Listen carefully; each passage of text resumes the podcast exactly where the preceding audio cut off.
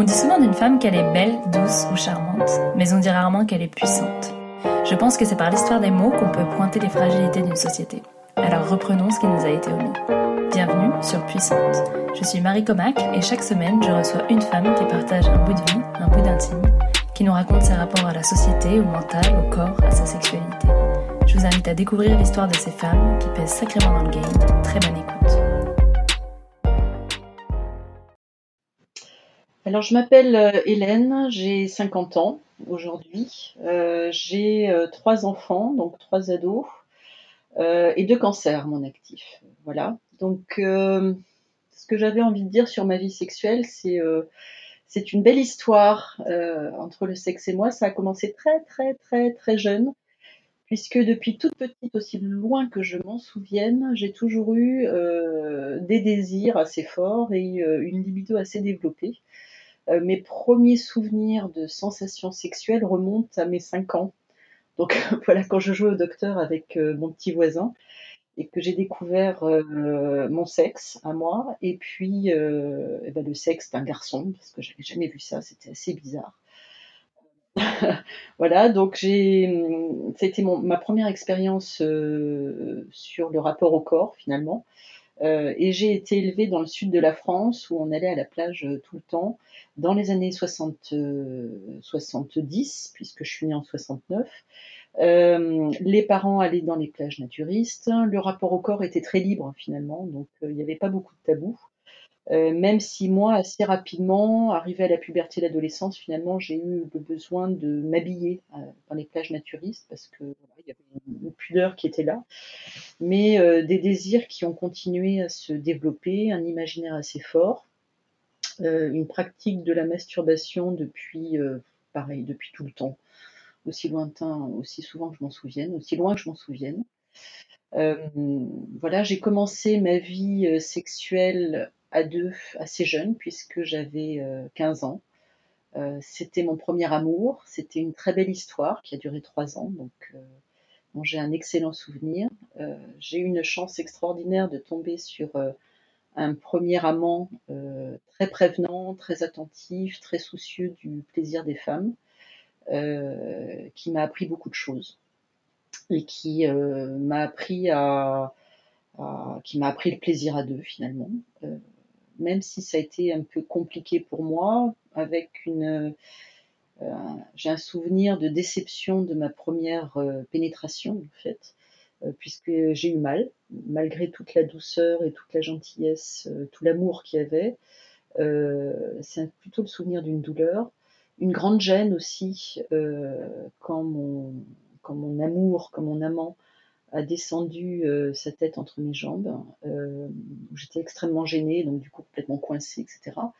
Et j'ai un souvenir d'à la fois une grande joie. Je me suis sentie vraiment euh, complètement différente, très femme. Euh, j'avais 15 ans, hein, j'avais séché le cours de sport et voilà, donc quand je suis retournée au lycée euh, à 13h30 euh, après l'acte, moi j'étais sur un petit nuage, je volais à 10 000 et je regardais tout le monde en, disant, en me disant mais oh, si vous saviez ce que je viens de faire et tout, ça y est, je suis une femme. Voilà, c'était extraordinaire et en même temps il y avait cette espèce d'ambiguïté où finalement j'avais eu mal. Euh, j'ai pas vraiment signé, j'ai pas le souvenir d'avoir signé, mais voilà. Et du coup j'étais très interrogative en me disant mais je pense, je savais pas que ça faisait mal. Et euh, après coup je me suis dit merde, c'est quand même con que je l'ai pas su parce que je pense que ça m'aurait aidé à, vivre ça mieux, en fait, finalement, avoir une meilleure expérience de ce côté-là. Euh, voilà, donc ça c'était ma, première fois. Et puis euh, pendant trois ans, une vie sexuelle euh, un peu tous azimuts avec le même partenaire. voilà, on a essayé plein de trucs différents. Et en même temps, une absence de plaisir par la pénétration. Donc c'était vraiment le cunilingus, la masturbation externe qui fonctionnait. Euh, moi toute seule et, nous à deux. Euh, par contre, vraiment, il y, avait une forme de déception comme ça, où je me disais, mais merde, est-ce que finalement je serais pas frigide? Donc, euh, je me suis quand même posé la question assez longuement, puis ça m'interrogeait, puis j'ai essayé d'en parler avec des copines. qui elles disaient toutes ah non non moi c'est super j'adore la pénétration il n'y a que comme ça que je prends mon plaisir enfin du coup alors je me suis toujours sentie un peu un peu frustrée de ça finalement un peu à l'écart de ça euh, mais bon, comme j'avais des orgasmes intenses, heu, autrement, bah, ma foi, heu, j'ai fait avec, comme on comme dirait l'autre, mais toujours avec un sentiment un peu de frustration, quoi. En me disant: «Merde, il paraît que c'est encore mieux, j'aimerais bien quand même une fois dans ma vie, tester ça, ça doit être cool». Bon, depuis, j'ai toujours pas eu, hein, donc toujours pas eu d'orgasme par la pénétration, heu, mais c'est pas grave, maintenant je le vis bien. Surtout depuis que j'ai appris, heu, l'anatomie du clitoris, assez récemment d'ailleurs, heu et ça, je trouve que c'est génial, notamment pour nos filles, heu, qu'on puisse parler de l'anatomie du clitoris, expliquer que c'est un seul élément, plein et entier, avec des des endroits de stimulation différents, mais que finalement c'est le même organe du plaisir. Ça, je trouve ça assez génial, quoi, assez magique. Si j'avais su ça, je pense que ça aurait changé pas mal de choses dans ma vie sexuelle. Hem, donc ça, c'était les les tout débuts et puis après, heu, j'ai quitté mon premier amour, j'avais 18 ans et là s'en est suivie une longue période de j'ai à peu près tout essayé, heu, avec plein d'hommes différents, alors uniquement avec des hommes à l'époque. Voilà, donc j'ai été, bon, je me suis arrêtée de compter à 100. Voilà. Heu, je je suis pas super fière de ça non plus, mais il y avait, heu, une espèce de voilà, de besoin de libération, de liberté, heu, je m'assumais, j'étais pas très bien dans ma peau et dans mon corps, j'ai toujours eu un rapport à mon corps un peu compliqué. Physiquement, je suis plutôt grande pour une Française, hem, brune, assez carrée, heu, j'ai plutôt une stature d'Allemande, on va dire et heu, du coup, c'était compliqué. Alors dans le sud de la France, c'était compliqué parce que j'ai toujours été la plus grande et la plus costaud partout, heu, sans être grosse, j'ai toujours été, voilà, un peu ronde, un peu carrée, et toujours très complexée par ça, parce que je me suis toujours trouvée trop grosse, alors que bon, objectivement, à l'époque, je rentrais dans un petit 38, donc je pense pas que j'étais, hors norme. Aujourd'hui, je voilà, au aujourd'hui, je tape plus dans le 44, mais ça s'explique. Hem, heu et voilà, donc j'étais un peu, heu, toujours complexée par mon corps. Le sexe, c'était, quand j'avais entre 18 et 22-23 ans, je dirais, le sexe, c'était un c'était un moyen de revanche, de prendre ma revanche sur les hommes. Et de c'était un moyen de les dominer aussi. Il toujours, heu, à l'excitation se mêlait toujours ce sentiment de, heu, vous êtes vraiment des petites choses fragiles les mecs, hein, c'est quand même facile de vous faire craquer.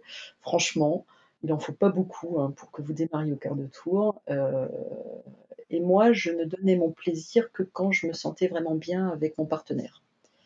Voilà, donc j'ai des souvenirs de séances, heu, de sexe pur, mais heu, pas forcément je j'en tirais une, jouissance intellectuelle plus que physique, en fait. Voilà, la jouissance physique passait pour moi par le laisser aller et le laisser aller supposait que je sois bien avec mon enfin voilà, que je sois bien, que je sois un peu amoureuse, que je me sente, bah, que je me sente appréciée physiquement, que je me sente aimée et Hem, voilà, bon après je me suis un peu calmée, heu, je grandissais, je suis rentrée dans la vie active, hein, donc j'ai vécu en couple pendant 4 ans avec un 1er partenaire, enfin un 2e, heu, un 2e amour, on va dire. Hem et là, c'était un peu tristoun, quoi, parce qu'il était gentil, il était beau, je l'aimais, il m'aimait, tout ça, c'était merveilleux, mais je m'ennuyais un peu au plumard, enfin même beaucoup. Donc heu, c'était pas très fun et du coup, je me masturbais très souvent parce que franchement, c'était pas tout à fait ça. Il faisait des efforts, hein, il était gentil, tout ça, je lui expliquais ce que je voulais, tout ça, mais c'était pas ça manquait de fun, quoi. Voilà et puis, heu, j'ai fini mes études, j'ai trouvé mon 1er boulot, heu, j'ai changé de région, j'ai déménagé. Je lui avais dit: «Ne viens pas avec moi», il a voulu venir avec moi, il aurait pas dû. Heu, je l'ai quitté au bout de 2 mois et pour, recommencer une vie amoureuse, fun, heu, avec un homme marié.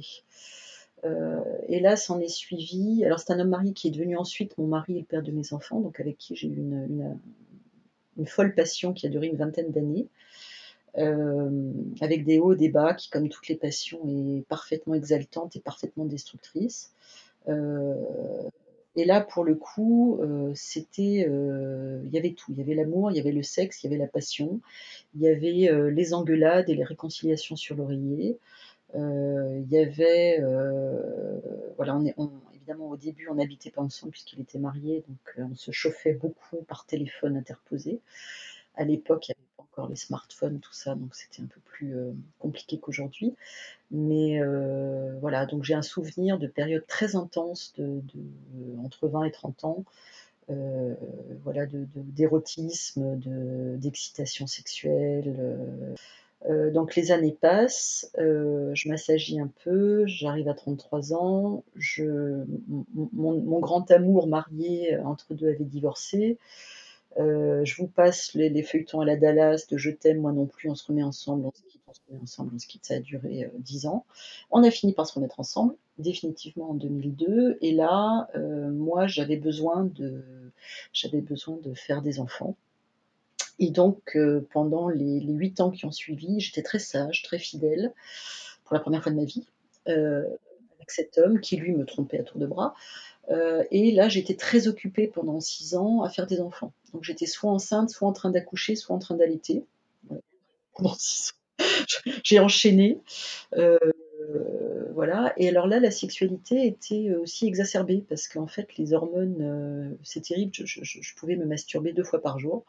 Parce que voilà, il y avait, je sais pas, les hormones qui qui étaient en folie là. Alors sauf les périodes post-accouchement où là quand même, heu, il y avait des raisons, heu, physiques et biologiques qui faisaient que c'était un peu plus compliqué. Hem, voilà, mais bon, c'était, des périodes aussi, j'allais dire, c'était les périodes où la sensualité primait en fait, mais la sensualité pas uniquement sexuelle, mais il y avait tout le rapport au corps.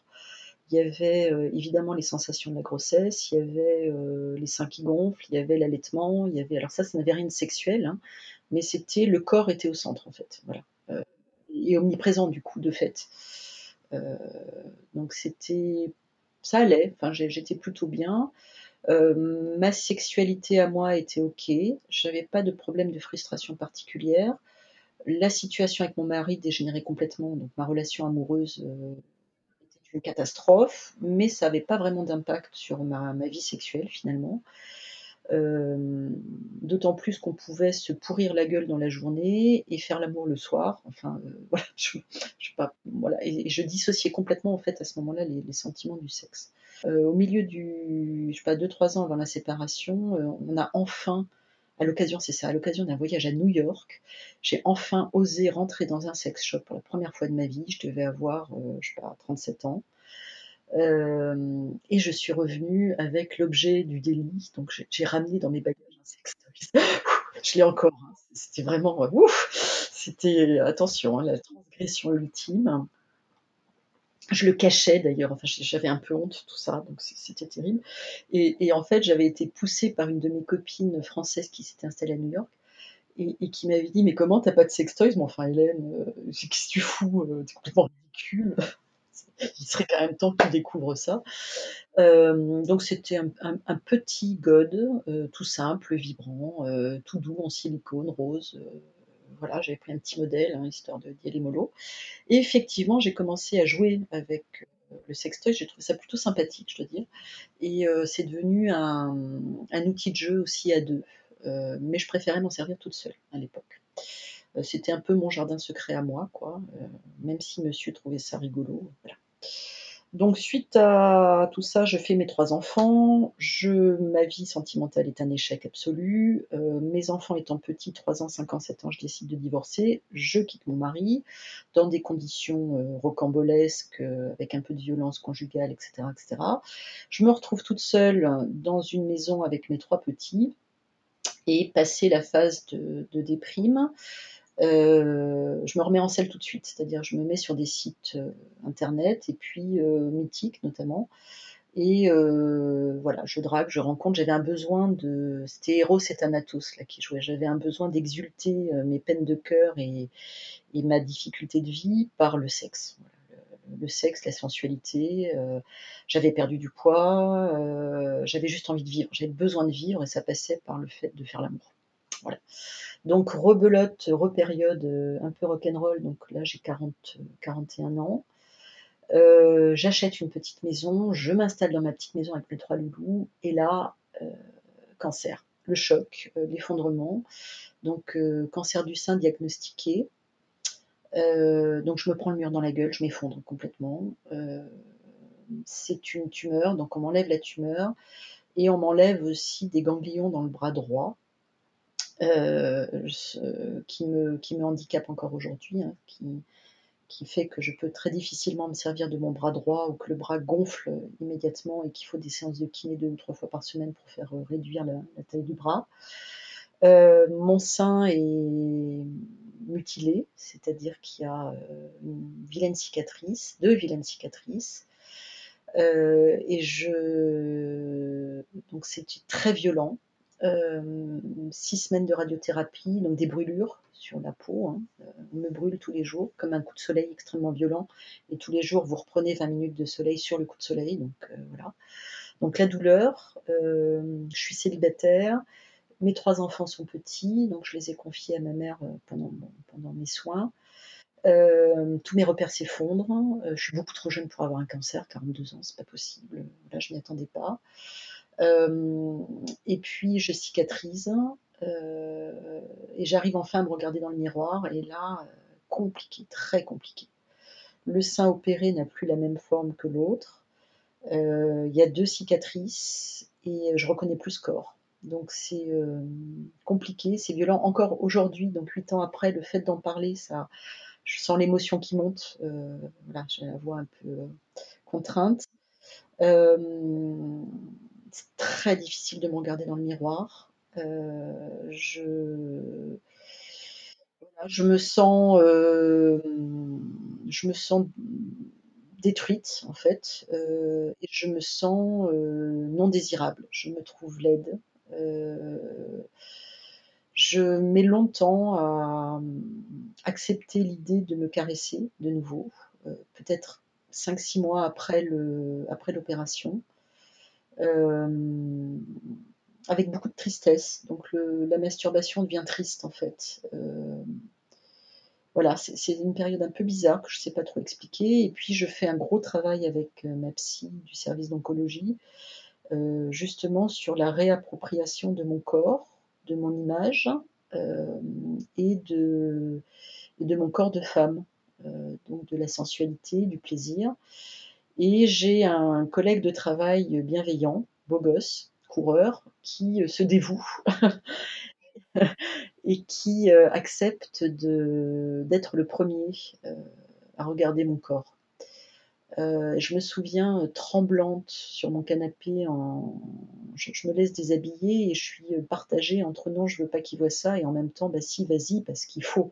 Je, saute l'obstacle, sinon je pourrais plus jamais faire l'amour. J'avais vraiment cette conviction que si je ne me laissais pas faire là, si j'arrivais pas à, dépasser ce blocage, je, s'en serait fini de ma vie sexuelle et c'était juste inenvisageable.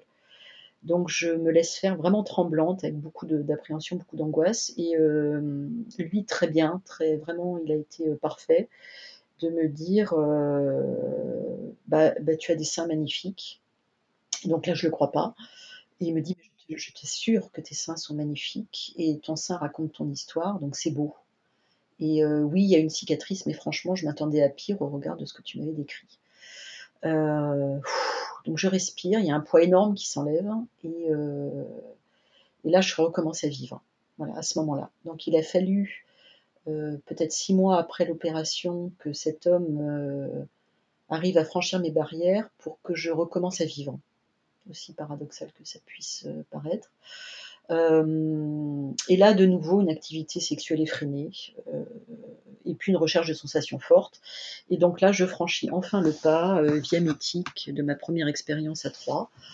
Euh, voilà, entre deux, j'avais acheté un petit copain à mon vibromasseur, donc euh, ils étaient deux. et toujours préférant quand même la stimulation externe. alors je m'amuse un peu aussi avec la, vibration en interne pour voir un peu ce que ça fait, mais c'est pas ça qui m'apporte le plus de plaisir. Voilà, donc là je recommence une vie, j'allais dire, le, traumatisme est dépassé et je retrouve une vie normale, un rapport normal à mon corps, euh, et je recommence à vivre, à pouvoir aimer. Et là je rencontre euh, mon mari actuel, donc mon deuxième mari, euh, qui est aux antipodes du premier, euh, que je rencontre sur un site internet. Hein. À ce moment-là, c'est un peu compliqué. Je suis pas très, comme je dis souvent, je suis pas très bankable sur le marché. 42 ans, un cancer, trois gosses, ça, fait beaucoup. sur le marché du célibat. Euh, et donc, je trouve cet homme merveilleux euh, qui est mon mari aujourd'hui et qui accepte, qui m'accepte comme je suis, avec euh, mon histoire, mes cicatrices et mes mômes, qui lui-même a son histoire, ses cicatrices et ses mômes. Et on construit une belle histoire. Donc, on se marie quelques années après. voilà. Et puis, je change de boulot, je monte ma boîte, euh, je développe mon activité, je suis heureuse, euh, mes mômes grandissent, euh, j'ai des meilleures relations avec mon ex-mari, donc tout se passe bien. Et puis, il y a un an, ma mot de contrôle, et là, rebelote, le cancer est revenu, donc récidive, et mon monde s'effondre à nouveau, mes puissances 10. Euh, d'abord parce que j'y suis déjà passée, je sais ce qui m'attend, et ensuite parce que là, ce coup-ci, c'est pas une simple tumeur qu'on m'enlève, mais c'est mon sein. Euh, et là, c'est juste, euh, c'est l'horreur absolue. C'est le, enfin, quand m'a, quand ma gynéco-oncologue m'a annoncé qu'il fallait enlever le sein, j'ai cru que j'allais m'évanouir en fait, et j'ai vu un grand trou noir dont je pense que je suis pas encore complètement sortie aujourd'hui. Euh, donc ça a été terrible cette idée de devenir une Amazone. Euh, alors j'ai une chance extraordinaire dans mon malheur, qui est que j'ai pu avoir moi une reconstruction immédiate, c'est-à-dire que dans la même opération, on m'a enlevé le sein et on a mis une prothèse. Euh, ce qui veut dire que je me suis réveillée de l'opération avec une forme donc, et, mon, sein n'était plus là, mais la silhouette était préservée. Euh, donc, j'ai mis quand même, euh, je pas, une semaine à pouvoir euh, regarder dans le miroir. ça a été terrible. Je suis restée une semaine hospitalisée. Bon, il y avait les bandages, hein, mais même avec les bandages, j'arrivais pas à enlever le, mon t-shirt en fait. J'avais très trop peur de ce que j'allais trouver. Euh, j'avais donné la consigne au, chirurgien euh, esthétique qui m'a opéré en même temps que l'oncologue. Euh, il m'a dit qu'est-ce que vous voulez? Et j'ai dit écoutez je veux que quand je suis habillée je veux qu'on ne voit rien. Je veux que mon décolleté soit le même qu'avant. Donc j'ai toujours une, poitrine assez forte hein, je fais un 95 C ou D. Et j'ai toujours aimé porter des décolletés. C'est un atout pour moi en tout cas euh, et, je voulais absolument préserver cette féminité-là, euh, quoi qu'il en coûte. Et donc, il m'a mis du coup une grosse prothèse, comme il l'a dit, et il m'a fait euh, un travail magnifique. C'est vraiment un chirurgien pour qui je, enfin, c'est gratitude absolue, quoi. Il a vraiment été très attentif, très soucieux de mon besoin, mes attentes. et donc, à la vue, quand je suis habillée, on ne voit rien. Euh, le problème est que quand je suis nue, euh, eh ben on voit. Parce que il y a, alors pour imaginer, ça et, en faire un truc un, peu moins dramatique, je, passe par une image euh, de, fruits. Donc il y a la prothèse, c'est le pamplemousse, et le sein normal, c'est la poire. pour l'âge et la loi de la gravité aidant, n'est-ce pas Donc il y a un pamplemousse, une poire, ça fait une jolie salade de fruits, mais voilà, donc clairement, euh, quand je me regarde dans le miroir, il y a le pamplemousse et la poire, donc une voilà une, disparité complète. Euh, et puis elle a, alors la cicatrice est belle, il m'a rattrapé en plus la première cicatrice que j'avais, parce que la première cicatrice que j'avais venait euh, contraindre le mamelon. Et là, en fait, il m'a défroissé la cicatrice initiale, ce qui veut dire que mon mamelon est esthétiquement plus beau qu'avant. Euh, en revanche, on voit que j'ai une prothèse. Hein, c'est comme dans les films, quoi. En plus, ils, ils sont revenus maintenant aux anciennes prothèses, euh, comme dans les années 80. Donc, euh, on voit vraiment les faux seins, quoi. Enfin, ça tient tout seul, debout, assis, allongé, quoi que je fasse, ça a toujours exactement la même forme. Et donc, allongé, c'est même presque à rigoler parce que je suis allongée, il y a un sein qui est complètement écrasé sur le côté, et puis il y a une espèce de boule, là, qui, de, de, billard ou de pétanque là, qui bouge pas, donc c'est un peu bizarre. Et puis, donc ça, c'est très compliqué. Et puis, l'autre chose aussi que j'avais pas envisagé, c'est la perte totale de sensation sur le sein. C'est-à-dire que mon sein est mort. Et donc, je n'ai plus aucune sensation euh, au niveau du téton, au niveau du mamelon, au niveau de l'ensemble de la peau du sein. Et ça, c'est terrible parce que euh, la première fois où j'ai euh, pu refaire l'amour avec mon mari, euh, qui a été d'une bienveillance, encore une fois, extraordinaire et, d'un amour absolu. il n'osait pas toucher. Moi, j'avais les yeux fermés parce que j'étais incapable de, regarder ce corps. Et à un moment donné, je me suis dit, bah, bah merde, il se passe plus rien, qu'est-ce qu'il y a? Et là, j'ai ouvert les yeux et en fait, il était en train de m'embrasser le sein, sauf que je ne sentais rien. Et là, ça a été un choc total parce que je me suis dit, mais merde, euh, je me rends plus compte de rien, quoi. Ah, ça a été encore une fois une, gifle violente, en fait, euh, un choc.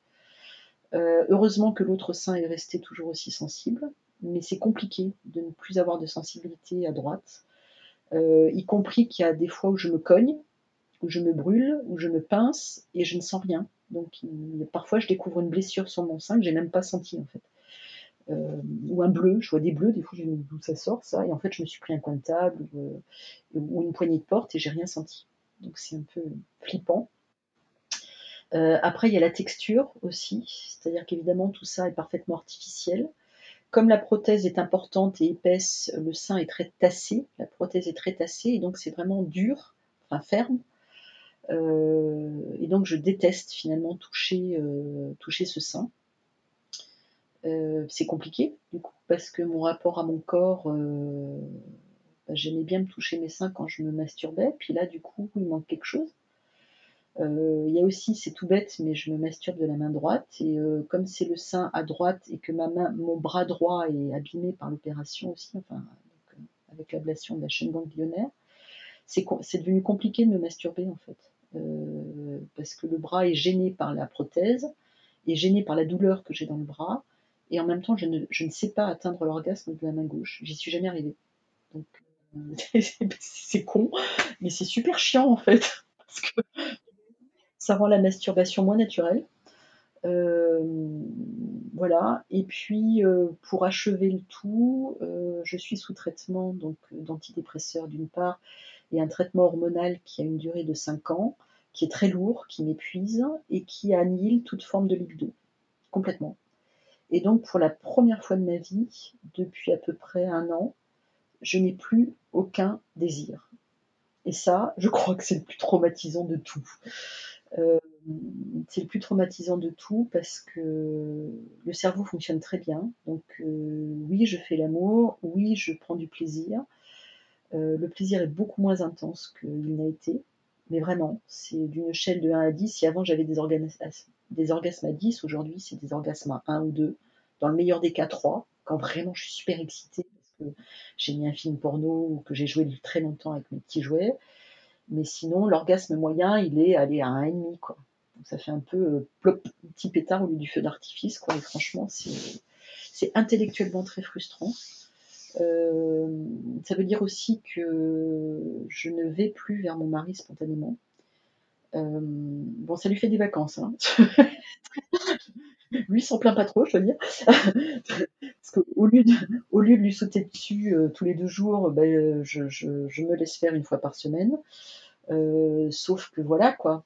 La baisse du désir, j'ai vu que ça allait aussi avec la baisse de la tendresse, avec la baisse du besoin physique de rapprochement, de voilà, de, ne serait-ce que des bisous, des petits câlins dans le canapé, etc. J'en ai moins besoin. Euh, donc je suis moins tendre, beaucoup moins tendre avec mon mari. Euh, ou quand je le suis, c'est parce que c'est ma tête qui a décidé de l'être. Et du coup, c'est beaucoup moins naturel. Euh, donc je fais l'effort de. Et ça, c'est pas, c'est pas ok. C'est pas ok pour moi, c'est pas ok pour mon couple. c'est frustrant quand j'y réfléchis, quand j'y pense. Euh, et en même temps, j'ai pas envie. Donc même quand je suis euh, dans des conditions idéales pour me donner du plaisir, euh, l'après-midi, la sieste, toute seule dans ma chambre, au calme, que je vais pas être dérangée, ben même dans ces moments-là, j'essaye de me caresser un peu, puis en fait, rien. Donc très souvent, je me masturbe même plus. Et c'est pareil, il y a un côté, je trouve ça triste. ma, vie a perdu du peps en fait et pas uniquement euh, lié à la fatigue, etc. Mais c'est parce que je, c'est comme si euh, on m'avait enlevé, on m'avait enlevé ma capacité à rire en fait. Euh, juste avoir les petits papillons dans l'estomac là quand on quand on chope un gros fou rire ou qu'on va faire une connerie ou que voilà on va faire une blague, un truc. j'ai plus, je suis plus jamais émoustillée en fait. et ça c'est super frustrant en fait. très très frustrant. Et je suis très fâchée contre le cancer de m'avoir volé ça. Euh, je fais le lien direct avec le cancer. Il y a, euh, l'amour de mon corps, l'image de mon corps, il y a euh, l'envie de faire l'amour, l'envie de la sensualité, et il y a le voilà le pep, c'est le voilà le mot qui me vient, le côté l'émoustillement, ça n'existe pas mais je l'invente, l'émoustillage quoi. et ça, le cancer m'a volé ça. Et donc, je, suis juste en train d'espérer que c'est uniquement lié à mon traitement et que dans 4 ans, quand mon traitement sera terminé, je retrouverai enfin une vie normale. Euh, non, le traitement qui me coupe tout le reste, c'est ce qu'on appelle des, c'est un traitement hormonal, euh, puisque le cancer que j'ai est nourri par les hormones féminines. Donc symboliquement, c'est ma féminité, c'est ce qui fait de moi une femme qui nourrit mon cancer. Hein, c'est pas mal, hein donc oestrogène, progestérone, machin, là, enfin je ne les connais pas toutes par cœur. Euh, c'est ça qui nourrit mon, cancer. Et euh, du coup, il faut arrêter la production d'hormones féminines. Et donc le traitement que je prends euh, m'a mis en ménopause chimique. et j'ai aussi un inhibiteur de, des aromastases. Alors, ne me demandez pas ce que c'est dans le détail, mais en fait, j'ai un double traitement qui fait qu'il n'y a, vraiment plus aucune hormone féminine produite par mon corps. Et donc, je suis en train de me masculiniser aussi. C'est euh, ouais, ouais, c'est toutes les choses qu'on apprend en fait quand on prend le traitement.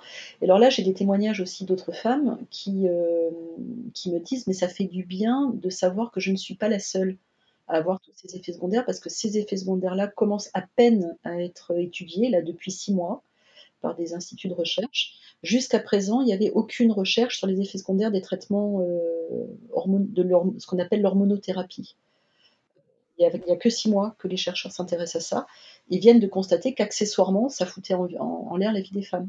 Euh, voilà. Le rapport au corps, euh, j'y reviens parce que c'est important aussi. Euh, c'est de nouveau très compliqué de me regarder dans le miroir. J'ai de nouveau une détestation absolue de mon corps, comme quand j'avais 18 ans et que j'étais mal dans ma peau. tout le travail d'acceptation que j'avais fait de ma silhouette, de mes petits bourrelets, de mes défauts, que j'avais fini par trouver très beaux euh, et mettre en valeur, etc. Bah, tout ce travail-là a volé en éclats, donc il faut tout recommencer. Et j'y arrive plus, j'ai plus le courage, j'ai plus l'énergie. Donc j'en parle bien sûr avec ma psy, j'ai même essayé l'hypnose, mais rien n'y fait. Donc euh, j'ai de nouveau un rapport à ma silhouette. Je me trouve laide, je me trouve gros, je me sens vieille, grosse et moche. Ce qui objectivement n'est pas le cas quand, enfin, ce que me renvoie mon, entourage, mes amis, ma famille et mon mari, c'est que c'est pas le cas. Qu'objectivement, pour mon âge, je suis plutôt une belle nana, ce qu'on appelle une belle femme, euh, avec une certaine prestance, une certaine présence, etc. Euh, mais moi, je me sens pas du tout comme ça. Moi, je me sens vieille, grosse et moche. Euh, et donc, c'est compliqué. alors, j'ai fait un travail pour essayer de me réapproprier mon corps en passant par le tatouage. Et euh, j'ai choisi, j'ai eu besoin assez rapidement après l'opération. Donc je me suis fait opérer en mars et je me suis fait tatouer en novembre pour mes 50 ans. Je me suis offert ça pour mes 50 ans. Je, me suis fait tatouer euh, toute la partie gauche du torse, euh, donc à l'opposé du sein, du sein opéré. sur l'épaule, donc ça part de l'épaule, ça descend au-dessus de la poitrine et ça recommence sous le sein jusqu'à la taille. Et euh, je me suis fait tatouer euh, par une tatoueuse extraordinaire qui est une artiste, qui a vraiment compris mon besoin. Euh, c'est un ensemble de fleurs, de roses, plus ou moins ouvertes, plus ou moins fermées, avec des feuilles de ginkgo biloba. et j'ai également souhaité qu'elle inclue un, un, symbole qui est fondamental pour moi, qui est un mixte de phénix, qui est mon animal totem, mon emblème, et de colibri aussi. Et euh, elle m'a fait un tatouage euh, magnifique, vraiment splendide, enfin, que j'ai pas voulu coloriser tellement il est beau euh, en noir.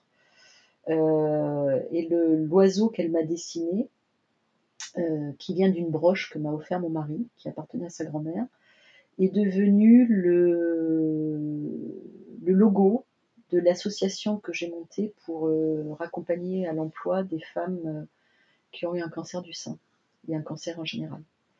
Euh, et donc j'ai littéralement tatoué dans ma peau mon nouveau projet euh, professionnel.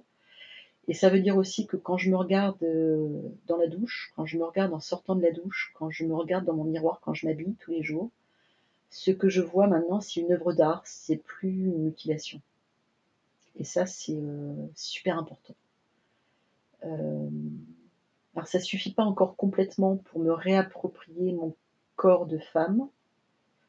Et je suis en train de prendre conscience au moment où je parle là que ce corps de femme, je ne pourrais me le réapproprier que lorsque le plaisir et le désir seront revenus.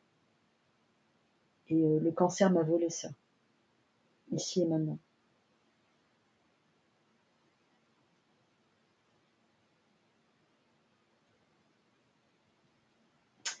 c'est un peu, euh, c'est un peu difficile là, de, de, faire cette, euh, cette prise de conscience.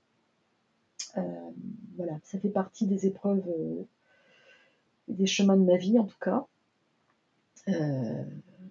Bon, j'ai cette capacité de pouvoir rebondir et, me projeter vers l'avenir. Ah. Merci à vous parce que euh, je suis désolée d'avoir de l'émotion qui monte comme ça, mais ça me permet de prendre conscience de, de, voilà, il y a des liens que j'avais pas fait en fait, et c'est en vous en parlant que les liens arrivent. Donc c'est merci pour ça parce que je vais pouvoir euh, travailler là-dessus et, avancer du coup. J'espère que ça va me que ça va me libérer un peu en fait de, de certains blocages que j'ai là. Je m'appelle Hélène, j'ai 50 ans et je suis une femme puissante. Merci d'avoir écouté ce témoignage. Si cela vous a plu, je vous invite à aller mettre la note de 5 sur 5 sur Apple Podcast et à diffuser cet épisode sur les réseaux pour toucher le plus grand nombre et inspirer toutes les femmes à embrasser leur puissance. Si vous souhaitez participer au podcast et partager votre histoire, je vous invite à me contacter directement sur hello.puissante.co. Merci infiniment pour votre écoute et à la semaine prochaine.